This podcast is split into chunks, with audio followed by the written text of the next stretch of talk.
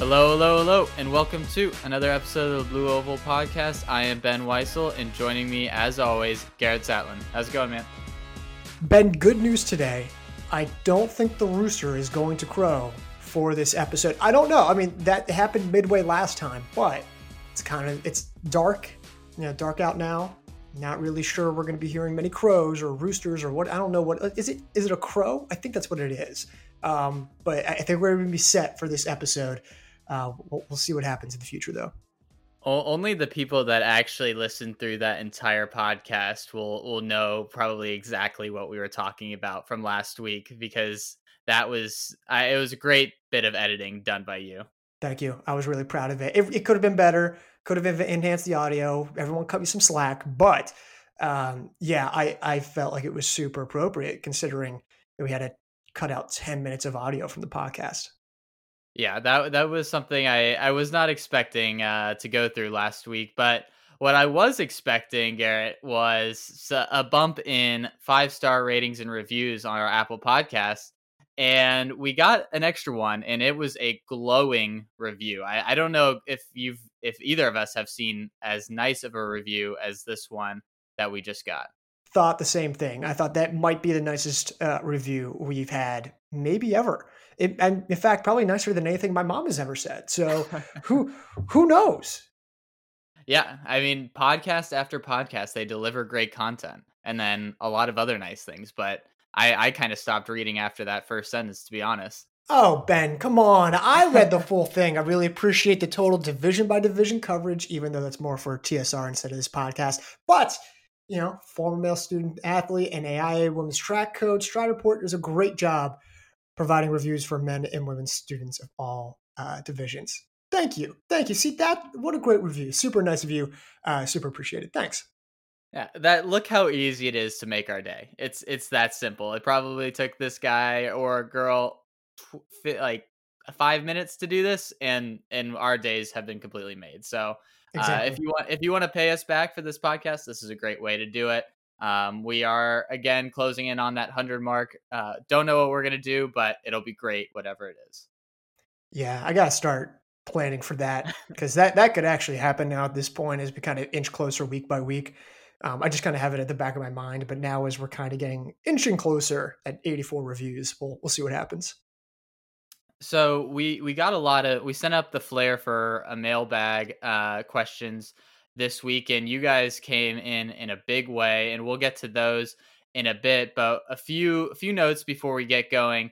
First thing, we have our D2 and D3 individual rankings are up. I think they should be completed uh, by the yep. time you are listening to this. So check those out. We have full D1, D2, and D3 men and women rankings on the site now. So uh, if you wanted to look at what the season uh, would look like if we were having a completely normal one, then we pretty much predicted the top 50 at NCAA. So you, they, I mean, they don't even need to run it anymore.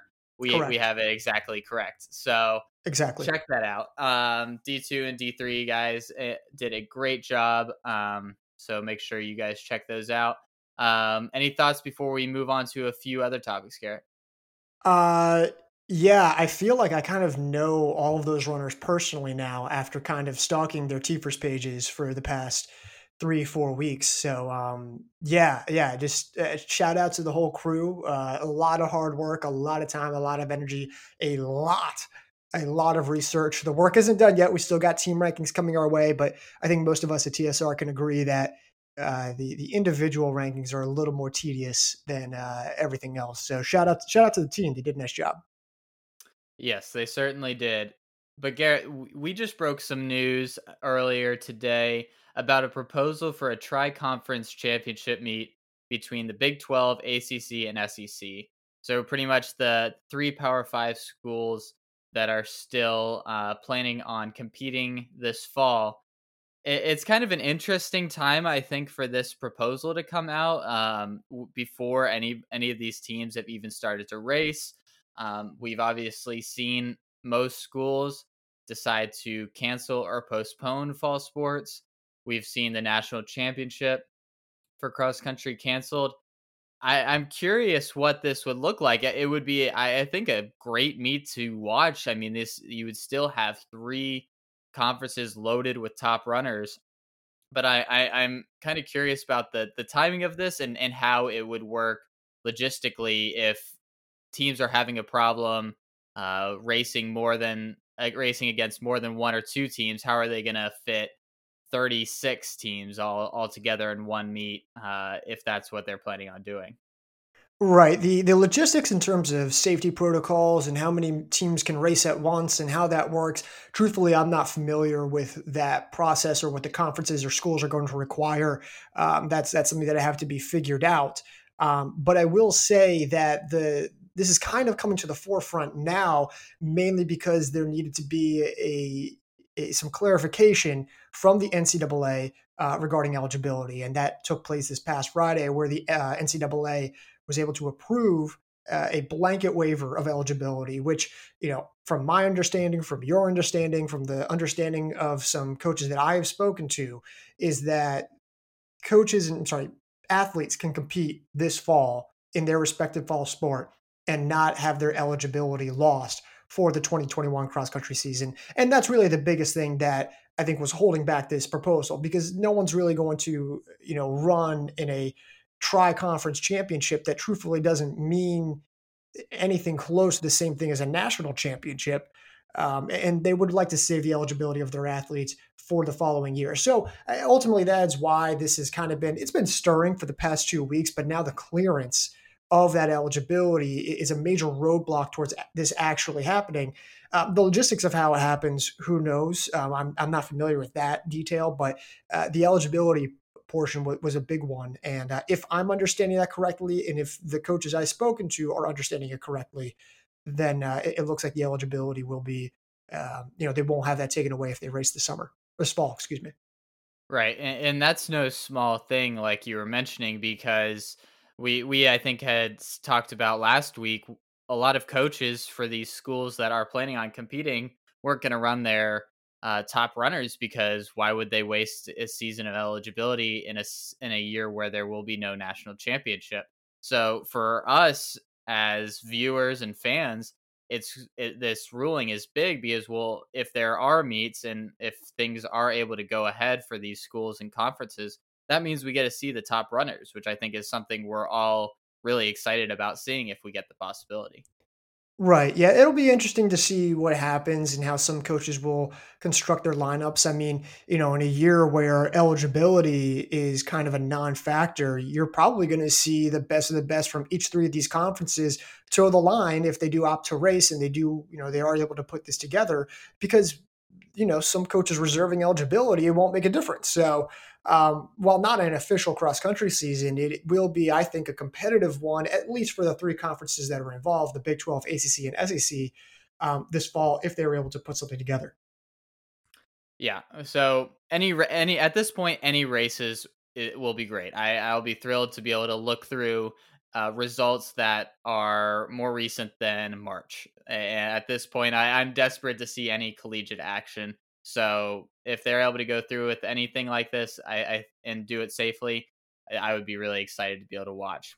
Um, but we yeah. should move on to another bit of uh, news that we saw this past week was Julie Culley uh, of Georgetown, the director of track and cross country, resigned, and she is taking a new job with Brooks.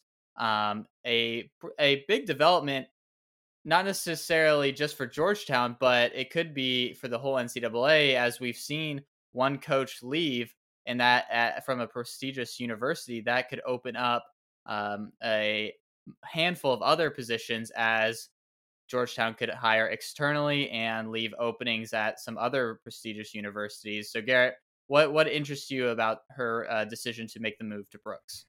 Well, you're absolutely right that in terms of her leaving, you know, her you know her coaching strategies and planning and, and, tendencies those are all important but the fact that she's leaving such a prestigious university is what could create this kind of chain effect that we've seen in the past when you know metcalf uh, you know stepped down from washington and then the Powells came in and then you know edrick floreal uh, went to texas and sorry if i butchered that name which led to ben thomas going to oregon which led to pete watson going to texas and then The following year, Miltenberg from Stanford to UNC, that caused a little bit of a stir.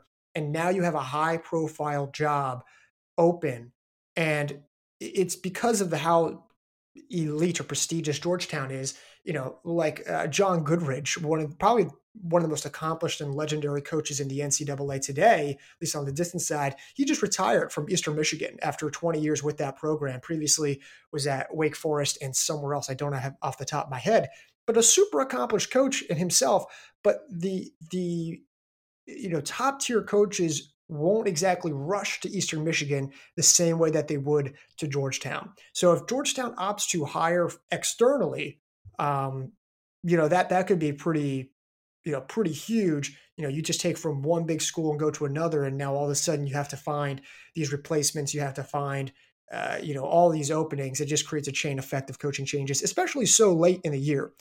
But what I imagine might happen is that they will hire internally, given the last minuteness of the situation. Um, Brandon Bonsey is already the men's head, cro- head cross country coach there.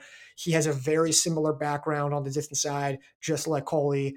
Um, yeah, I, I, think that he would probably be a logical replacement for that director role, but but we'll see. It's impossible to tell with some of these things, and uh, and yeah, we'll, we'll just kind of have to see what happens.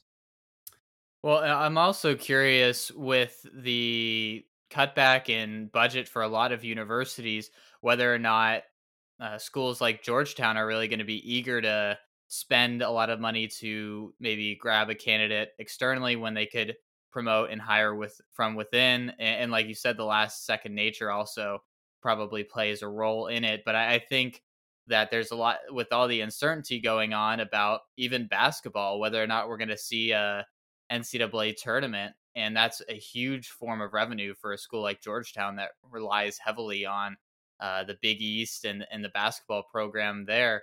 It, will be interesting to see if we see less uh, coaching changes, just as schools are aren't really eager to let coaches go and have to pay a, a either a buyout or a uh, just be paying two coaches at the same time because the budgets are just going to be a lot smaller, I think, across the board.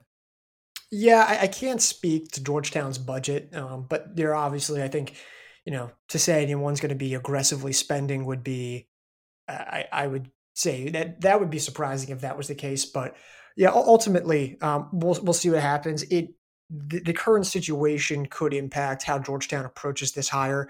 Um, I, I do have a feeling, I just have a hunch. I have no background information on this whatsoever. I do have a feeling they're going to go internal, and I do have a feeling it's going to be Brandon Bonsey, but we'll see. Who knows? And uh, but yeah, regardless, best of luck to uh, Julie as she uh, pursues a, I believe, a sports marketing management role with at Brooks. I believe that was the specific uh, role or specific title. Um, but best of luck to her. Very, really interesting change. I don't. This doesn't happen that often. Yeah, she'll be one to keep an eye on uh, over the next few years and see how that that role works out for her. But we we should move on to we we've had some pretty high level transfer news over the past week or so, and we haven't really been able to talk about it too much. But the first name on the list is is one that is a significant addition for her new team. Julia Julia Paternain headed from Penn State to Arkansas this is a, a top cross country runner uh, for Penn State who is a huge contributor uh, for them last year. She was ninth at the Mid Atlantic uh, Championships this past year.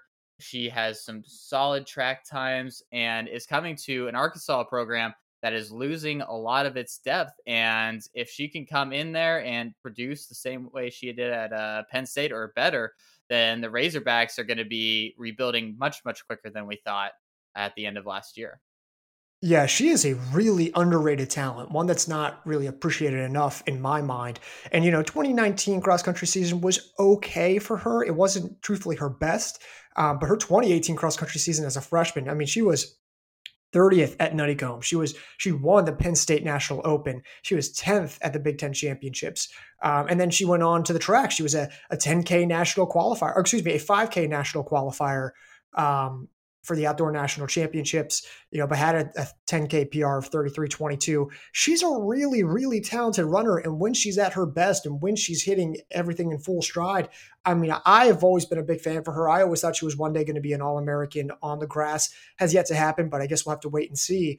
she's just a really key name for this Arkansas team that has suddenly out of nowhere gone from being a are they a top 25 team to now uh oh are they a top 10 team now within the span of the past six seven months when you consider the transfers that they've brought in and the recruits that they've brought in uh, since last winter yeah this is going to be a totally different team towing the line in well i guess it'll be 2021 um, for arkansas or even 2020 if we do see them run some of their top runners really only going to have Lauren Gregory leading the charge from last year.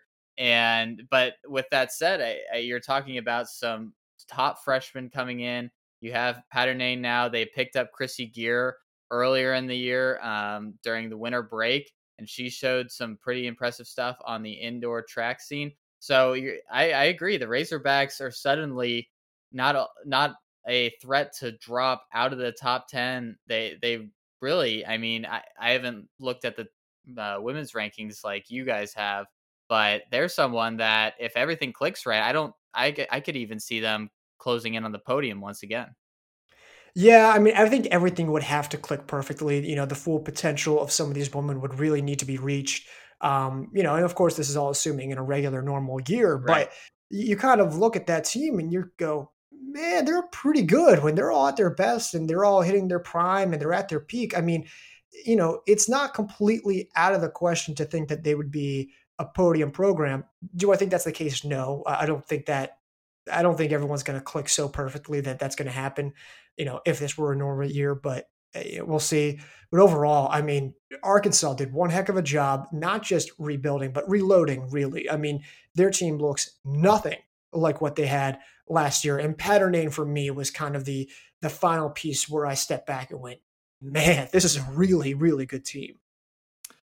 Arkansas on the men and women's side uh, need to like people need to pattern themselves off of what they've done in the transfer market because both both the men and women have done outstanding reloading their squads with the amount of talent that they're bringing in the door um, it's really incredible. But we should move on to the next transfer. We had Monica Hebner headed from UCLA to Texas, sporting PRs of 1645 and 3352. Uh, a nice pickup for the Longhorns as they get Hebner and I believe her sister um, going into next year. Correct. Yes, her sister as well. Um, I believe. Oh gosh, I don't have her sister's name off the top of my head, but um, yeah, her sister had transferred, uh, I believe, the year prior. Um, and Hebner actually comes from Duke originally, where she originally committed. Um, she was a 10K national qualifier on the track, um, showed a lot of promise as a freshman, eventually ventured to UCLA, um, where she kind of faced a few challenges. She kind of spoke about this on her Instagram page, but um, eventually is now coming back and, and she wanted to be around her family, wanted to be back around her sister, uh, Isabel. Excuse me, that's her sister Isabel. That's who I was thinking of. Um, so, you know, ultimately she's settling in at, at, probably the place that's best for her. Um, it's rare that you see that many transfers, but, you know, I do think that it's a really nice pickup for Texas, who just lost Destiny Collins um, to as a graduate transfer to Baylor. Um, you know that Texas women's program kind of needed some help, and I think they got a nice long term piece at least uh, with someone like Hebner. So. Um, nice, nice to see that there. I think it's going to be a cool fit. I always root for Texas. I just think that it's a program that is so, you know, on paper should be really, really good not always the case, but um, you know, I mean, they're still wrong. They're still good. They qualify every year admittedly it's out of the South Central region, but whatever. Um, but yeah, we'll, we'll we'll see. I like the pickup. I thought it was a it was a cool move. Is Texas back? You know what? I think I think if you have to ask if Texas is back, they're not back. Um, so yeah, we'll we'll see what happens there. We we've heard that line on the college football scene for probably the last like six seven years. Every every time there's a big win, Texas Texas is back. Um, yeah, Same thing with Notre like Dame. Said, yeah, that's a good point. And Notre Dame actually is back, at least on the men's side. Notre Dame is back. Texas, yes. we'll, see, we'll we'll see. I don't know. Absolutely. Well, another big pickup that we saw was Tom Dodd um, coming over from the UK to Michigan.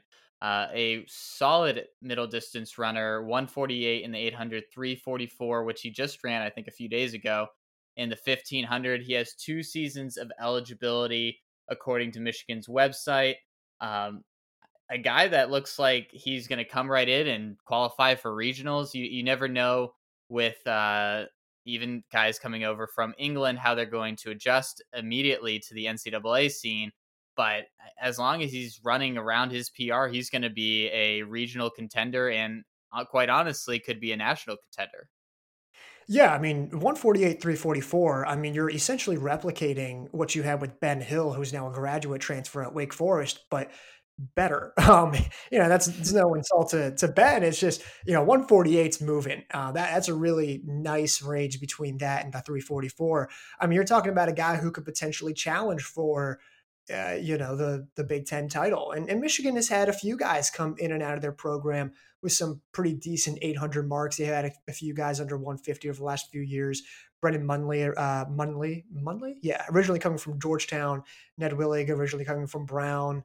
Um, they had a, a, few other pretty decent names. Cole Johnson's another pretty strong 800 runner of theirs.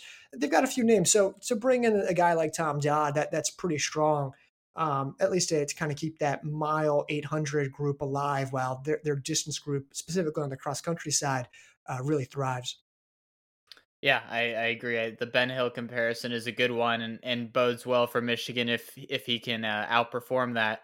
But we had two other women who changed teams. We had Hannah Miller headed from uh, SMU to New Mexico, and Geraldine Poe going to NAU from Michigan State. I think the we really talked to a little bit about Miller off air, but she really brings a lot to the table for New Mexico. Um, she has all three seasons of eligibility um, this coming year or 2021 if she wants to use it then. But she's a 1604 5K runner, 33 uh, 23 in the 10K. A really, really big pickup for New Mexico as they try to pick up where they left off last year. Yeah, this kind of solidified the idea that the New Mexico women.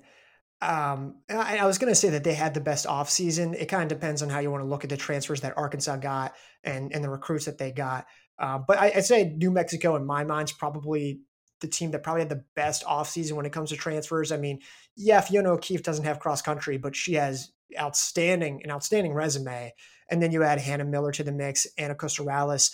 I mean, all of a sudden, New Mexico goes from a, oh, they can probably be a podium team to a, oh, they're going to be a podium team, and they might even be able to threaten the NC States and the Stanfords of the world. Do I think they're quite at that level? No, but – I mean, that's a scary good group. You know, they, they plugged a lot of holes um, in that lineup by adding Miller and by adding Costarales, at least in cross country. Um, you know, obviously, is there going to be a national championship this year? No. But in 2021, if all of those uh, athletes return, if they all decide to use their eligibility next year, um, that, that's going to be going to be really really interesting. So a great pickup and one that really just has a massive impact on the overall team picture there. And this is with New Mexico losing Edna Kurgat. And for them to be able to bounce back and, like you said, be probably that next best team out of that top, uh, outside of the top duo, Stanford and uh, NC State, I think says a lot about their offseason, like you were saying. And and to touch on uh, Poe going to NAU, she only has outdoor, but 919 and 1606, if she did have cross country eligibility, I think we would ta- be talking a lot more about her. But uh, still a nice pickup for an NAU team that doesn't have that is starting to trend in the better in, a, in the right direction on the track, but doesn't have a whole lot of scorers at the regional or national level, and and she certainly gives them another option. Yeah, I mean, goes to Michigan State, uh, gets an All American position, 34th at the national championships last year, runs great marks on the track, was really beginning to find her stride last spring. Um, and oh, by the way, she's going to NAU to pursue her PhD. So I feel like an underachiever when looking at her. um, I mean, props to her. Kudos to her. I mean, that's that's you know phenomenal.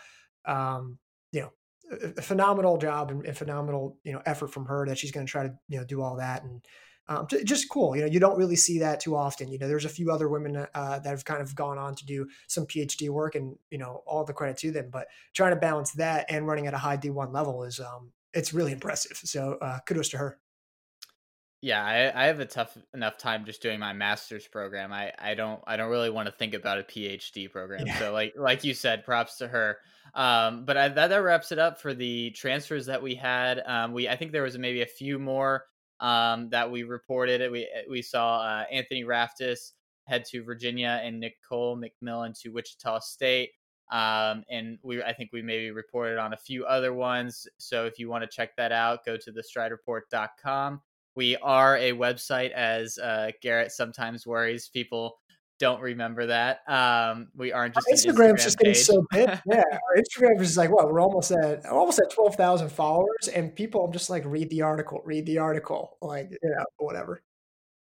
Um, but as we mentioned, we we've gotten a lot of um, followers on Instagram, and because of that, I, I think we had a very big mailbag. So we should dive right into that, and we'll we'll bring up the tri conference proposal again. Someone asked about why did they leave off the AAC, the CUSA, and the Sun Belt? They with MTSU and Tulsa being ranked teams last year, eh, they're a little confused why they weren't in that proposal. Yeah, I mean, first off, let me just say that I'm sure teams that were kind of part of this tri conference, the ACC, SEC, and Big 12, I'm sure they got to be thrilled that the Big 10 and Pac 12 were the conferences that said, nah, we're good. Um, because those are probably the two best conferences in the nation. Um, yep. So I, I'm sure they're probably a little happy with that. Um, in terms of why they were left out, um, it, it's not necessarily that they were left out, but you have to remember that a lot of this is budgetary and a lot of this is trying to follow in compliance. When you add more conferences and more teams, you have to you create more hoops that you have to jump through, right? Um, those schools and those conferences, their testing and protocols may be different um, their budget to you know have those tests and to run those same protocols that maybe a separate conference requires is different. Some of them may not even be able to afford the proper testing, the proper uh, protocols to begin with, anyway. So I think that's one to consider. Um, the complications of that just you know it, it just becomes increasingly more difficult um, but frankly it's also you know I, I hesitate to say this i don't think this is a an intentional part of this but it's it's definitely I think a highlight of of the Power Five's abilities and talents, right? You know, I think kind of sustaining that kind of further strengthens that Power Five brand instead of saying, okay, but also look how good some of these other schools are. And if I'm going to be honest, if I'm a coach in the Sun Belt and if I'm a coach at a team in the Sun Belt that's already maybe not that great, how excited would I be to go to a meet where the only teams I'm facing are coming from the Power Five, and I would likely be finishing in the at the very bottom each time we race. I don't know if you know, and and look, they always say love the sport, go run, and athletes want to run. I get that. I'm just saying from a coaching perspective, there's a reason why some schools in the Conference USA or in the Sun Belt or in the AAC there's some reasons why they don't always go to the Nuttycombes of the world or the pre-nationals of the world or the Bill Dellingers or the Chili Pepper or the etc. It's because they can't necessarily keep up with that competition. Now, granted, you could say probably say some of the same thing about some of the Big 12 schools or some of the SEC schools, um, etc. But you know, it, it's it's a difficult balance. Um, I don't necessarily have a good, perfect reason saying, "Oh, that's hundred percent it." But I think it's probably a culmination of, of a bunch of different things that add up to to something like that. Yeah, I, I think it's as simple as Power Five schools and non Power Five schools. I, I, think that the ACC, the um, uh, SEC, and the Big Twelve are really just focused on working with each other and as the remaining Power Five schools that are going to compete. And I, just think that they're not too focused on having other conferences compete with them when it's going to add, like you said, a lot of other hoops to jump through. So I, I just don't think they see the the cost benefit analysis working out well. And I'm, I'm sure, like you said, there are some athletes and some some of the schools in those conferences that would love to compete, but I, I don't think it's going to be feasible. No, yeah. I mean, like I said, you add another conference or even another team, just the logistics begin to get very tricky. Um, and and who knows, you know, like what, you know, who, who knows what could happen, but it, it is a it is a tricky scenario, but a good question, you know, like it, you know, trying to figure that out. Um, who knows? I, the based on based on what I saw, um, and and they just I just want to be clear real quick. They didn't completely bar other schools out um, that possibility hasn't been decided yet. So just something to consider. It is likely leaning towards the three conferences based on what I've seen and heard, but it, it, it could change. So who knows? As we've seen in 2020, it can change. Yes. Um, next up, what do you think about the RMAC conference running an abbreviated schedule? I'm not going to lie, I don't really know a whole lot about the RMAC running an abbreviated schedule, but I imagine, yeah, I mean, like, I, there's only so much I can keep up with. But um, I, it doesn't really surprise me. Um, I, I, did speak with one coach, um, you know, at the Division two level from one of the conferences that will be competing or is expected to compete this year, uh, and they want to. They want to compete if the eligibility isn't going to be affected. Same thing like at the Division one, and I imagine some Division three level. I, I don't know which schools at the Division three level are still going to race or try to compete, but um, yeah, I mean, it doesn't really surprise me. I'm sure, you know, just like the the tri conference proposal that we just talked about, that's going to be more or less an abbreviated schedule. So, um, doesn't surprise me. I'd be interested in trying to see who they're going to run against or how that would work. But um, yeah, we'll we'll kind of figure it out. I don't. I, I would be surprised if a lot of other conferences didn't do the same. Yeah, I agree. Well, let's move on to what are the chances of having an indoor and outdoor season this year? Someone also asked about indoor happening with no vaccine. I'm going to be completely honest. I don't think there's going to be an indoor track season. I, I don't. agree. I, I, don't think you can have an indoor track. I don't think you can say, oh, football slash cross country can't happen in the fall, and then put everyone like 200 people into a field house and be like, but now it's okay. You know, like I don't, I don't think that's how it works. If anything, of a season that was going to happen, it was probably going to be cross country. Um, I, I have, I am optimistic, and that's the only thing I can be right now. That a vaccine would hopefully be around by early 2021. That's what I've read. Who like who knows at this point? I that, I don't have anything to substantiate that. Don't make me your source. but if that happens, I would think that maybe an outdoor track season is possible, especially based on the success that we have seen from outdoor track meets this past summer. So I don't see an indoor track season happening. The only way I could see that happening was if they desperately needed basketball money, which is could still very well happen for some schools. And then they'd say, okay, well, in that case, you can have indoor track. I don't really foresee that happening. Um, I, just don't see a scenario there. We'll figure out what happens. I do think that the possibility of an outdoor track season is pretty somewhat realistic, uh, but we'll, we'll kind of see from there. Yeah, I, I, didn't want to be the dark cloud to say that there's no chance that indoor happens, but I, I don't think indoor is going to happen for the reasons you said. But out- outdoor, I think the success of Music City, Distance Carnival, the the other meets that have been going on in the last week or so, uh, the Under Armour race that just happened, I, I think those are at least good indicators that we could see an outdoor season. I'm hopeful that in smaller meets that are more localized and with the progression of testing or a vaccine, as you mentioned, I, I think we do I, I am holding out hope like you that we could have a fairly normal outdoor season. Not not guaranteeing it by any measure, but I I think indoor is is zero percent chance in my mind. I think outdoor at least has a fighting shot.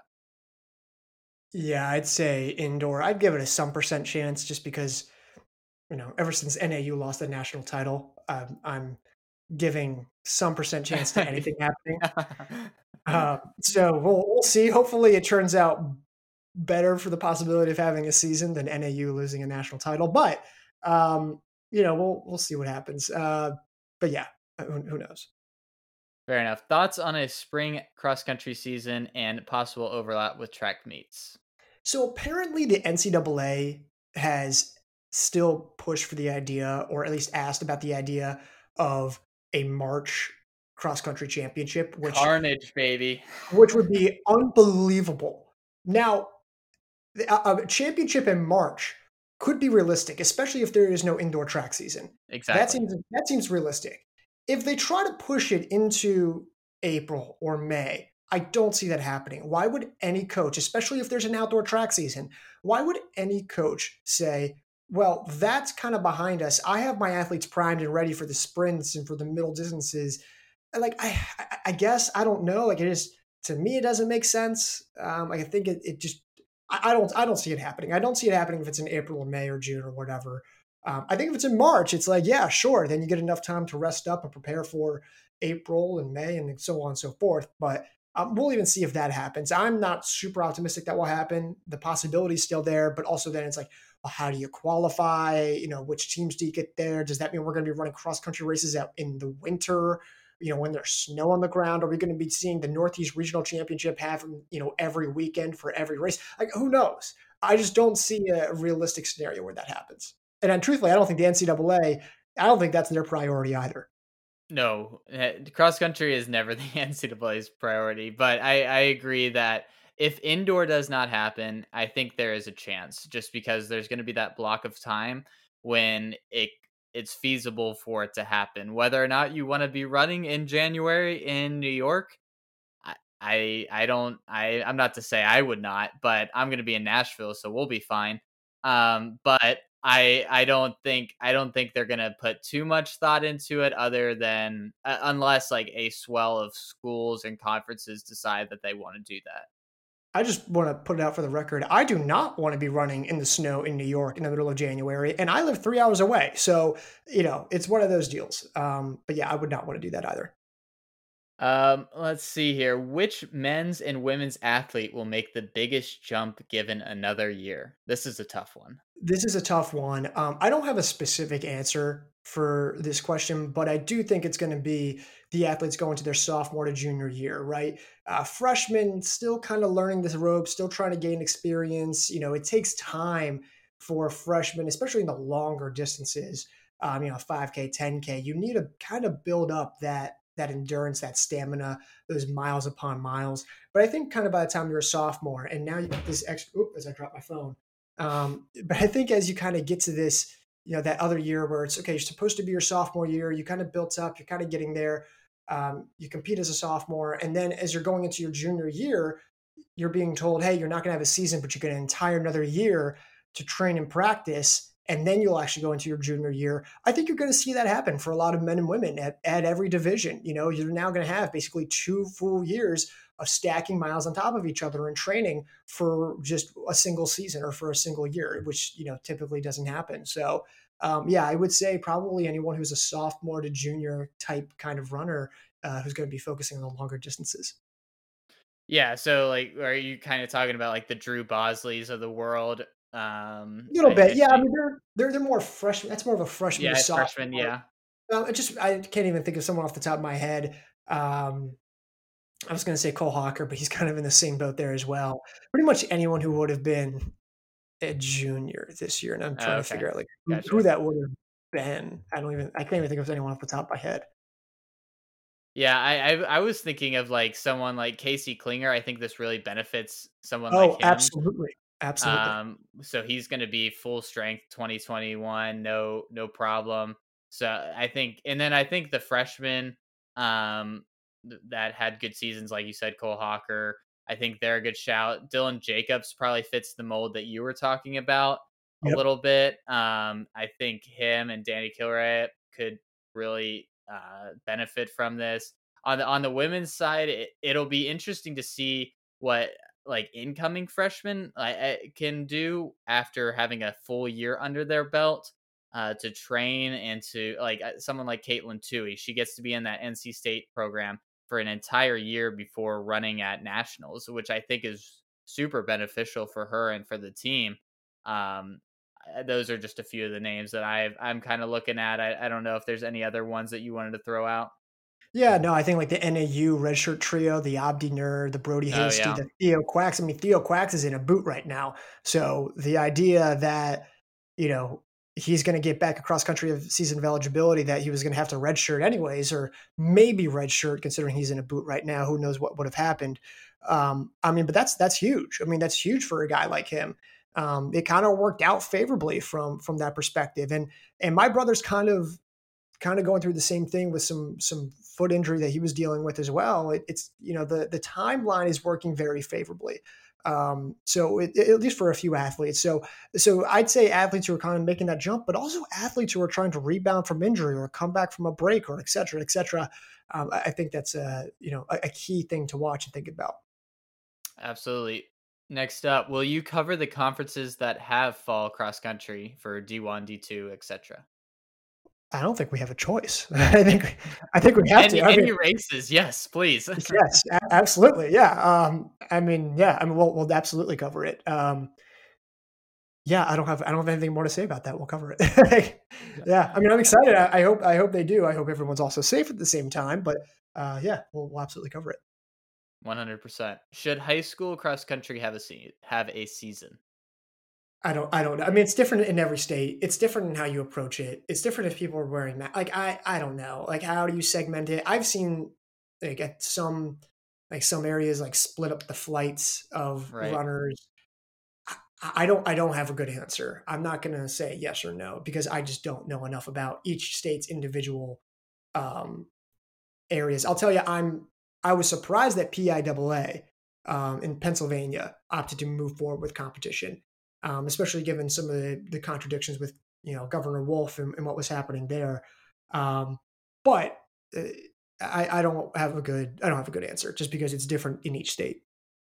Should is a is a strong word when we don't really necessarily know one hundred percent what we're talking about. I, as a high school coach for uh, in Tennessee, I I definitely think that I, our guys want to have a shot at racing, but to do it safely is uh, a challenge. And I, I think there's a lot of things that meet directors and coaches are trying to do to make that a reality. But I'm not going to fault anyone for canceling, even even though they want to ra- even even though all the coaches want to run. I I think it's just.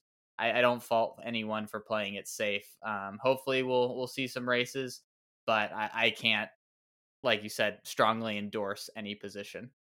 Exactly. Yeah, that's a very political answer that we just gave, but it's okay. It's just it, like I, I would I would say you know I because you know part of it's it's a selfish part of me where I'm like yeah I want to race let's go race like let's go do something and the other side of me is like well we got to be careful you know there's people in our lives that you want to be you know make sure you're being safe around so I don't I don't have a good answer I'm truthfully in the middle um, and I can understand why anyone wants to go one way or the other so Yep. Exactly. How will COVID affect college recruitment? I'm going to hijack this and just say go read my stuff on MileSplit.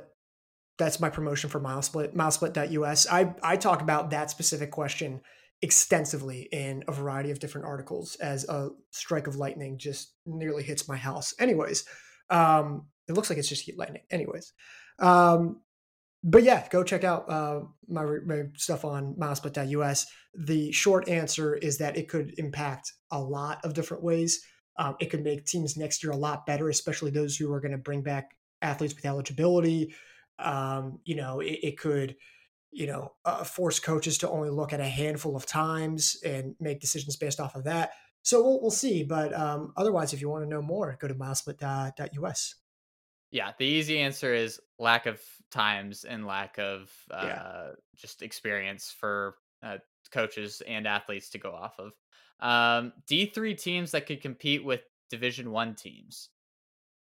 So this is kind of like uh I I feel like eh, like really if you're if you're at the national championship, maybe like a top 10, top 15 team at the D, the D3 level, whether it be at the national championships or just overall, I would think that you could probably be pretty competitive with most D1 teams. Like I think a lot of people get Yeah. distracted by like the Power 5, but there's also some not great D1 teams that I don't know how well they would do at the D3 level. Um part of that's funding, part of that's just they're not good. But uh, yeah, I, I'd say like probably you know if you're a top ten, top fifteen team, you can probably be. I don't. I don't know, like. Does is upper half seem realistic? Like I, I Yeah. guess I, I don't know. Yeah, I would say middle. Yeah, I, I mean, honestly, I think if you make nationals as a D three team, you're like in the fiftieth or like percentile of D one teams. Like, I, I- think if you look at smaller conferences like the OVC or Sun Belt or whatever, you you pluck a, a national qualifying D three team into that conference, and they're probably finishing in the top four or five. Yeah, I'd say it's about right. I don't want to. I also don't at the same time don't want to insult the ta- like the talent level at the Division One level. Um, but like you know, it seems like North Central College like is a team that could probably move up and effectively race at the D one level, at least historically speaking. So Yes. you know who who knows, but yeah, I'd say in a broad scale, that's kind of what you know, kind of the gist. All right, fork, spoon, knife. What two would you choose to live off for the rest of your life? Go. This is so easy. Okay, now hold on a second. Let's let's let's do the countdown. Let's do the three, two, one countdown, and you're gonna tell me the one that you would not choose. Okay. Okay. All right. Ready? Three, Yeah. two, one. Spoon. Knife. Ooh. What? How how could you? What? Hold on, hold on, hold on. Okay, tell me, what do you use a spoon for? Do you use a spoon more often than a knife? Well, I just feel like you can do most of what you need to do with a fork, like or like with a like if you would need to do something with a knife, you could figure it out with a fork. I Really? So you're, gonna- you- you're gonna cut a steak. You're gonna cut a steak with a knife. Oh, I'm sorry, with a, with, with, a fork. with a fork. I, I mean, I think that's more realistic than trying to knife in like some soup. Yeah, but how often are you eating soup? Not much because I don't like soup, but I'm Right, just saying. then why would you want spoon? So it doesn't make any sense. Outside of cereal and and uh, and I love cereal. Cereal would be a huge problem for me. Okay, I'm not a big. I'm not a big cereal guy, and you can still eat ice cream if it's not melted enough with a fork. It's fork and knife all the way, and like I can't even remember the last. I can't remember the last time I used a spoon. Wow. I I truthfully used can't. I used one today, so I I don't know. I I I don't think I used a knife today. So Ben, I, I I kid you not. I was eating a sundae, like a, an ice cream sundae on Saturday, Friday night, and I literally went. It was a brownie sundae, so I had brownie and ice Ah, cream. okay. And I thought, what should I use for this? A fork or a spoon? And I used a fork because I don't need a spoon. I'm just saying, if in that instance, that should tell you everything. There's two type of two types of people apparently, and and we have fallen into one bucket each. Um, You're and just the wrong- lastly, yeah, lastly, on a depressing note, and I think this was ju- done just to make us feel bad. How are you feeling about the 76ers? Yeah, shout out Brett, dude. That was Yeah. the first one we got. Uh you know, like it, it was it was such an easy thing to see coming, especially when Ben Simmons got injured. Like just just a brutal, brutal loss. And like it was like that, that last game was just awful. And they it wasn't even close. They got swept every time. And you see Tobias hit the floor like that. That really Ooh, Tobias yeah. hitting the floor like that was just so symbolic of what that second half of the season was like. It was just it was just like a smack in the face. That's kind of what it was. And I think this is the last time we're going to see Brett Brown. Yep. Um, and hopefully the front office too. yeah, uh, it's, yeah. I think they're going to get the They front all office. gotta go. They all gotta go. Well, We'll see. I mean, hey, if they bring back Sam Hinkie, I'm fine with it. Oh all right. heck yeah. yeah, if they, they bring back Sam Hinkie, all for it. Um, but yeah, it, it- look, if it, if they had brought Ben, if Ben Simmons was healthy, or like they at least kept it close, you know, and it was a tight series and a tight game, but they got swept, and none of the games were close. None of Yeah, the I- games. I'm gonna be honest with you. I watched game one and then I watched the first half of game two, and they were only down like by five at halftime at game two, and I'm like, I'm done. I know where this is going, and I have not watched a minute since because I, I- for I my me- for my mental health, I was just like, I can't, I, I can't do this to myself.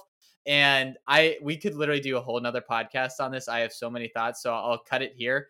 But if you if you want to listen to exactly like my internal feelings, go to uh listen to the rights to ricky sanchez podcast and they their internal screaming is basically what i have been doing for this whole week. So It's been uh, rough. it's it's been a horrific week for a sixers fan. Um so what a happy note to finish on. Uh thank you for all your mailbag questions except for you brett. Um we weren't weren't, weren't happy about that one but uh, Garrett, this was this was great. We uh, really Yeah. enjoyed all the mailbag questions. We we should do this again soon. You guys clearly have a lot of things on your minds, so uh, we'll we'll definitely give you the platform again. Yeah, that was cool. I mean, we've also grown significantly since we last did the mailbag stuff, but that was I mean, we had to delete the the questionnaire on Instagram after just a couple hours because there were so many questions. But yeah, it's great. We'll we'll take it. So um, all right, that's that's all I got on my end, Ben. Um, anything else from you? Leave us five star rating and review, and we will see you next week. Until next time, Garrett, I'll talk to you. I'll talk to you.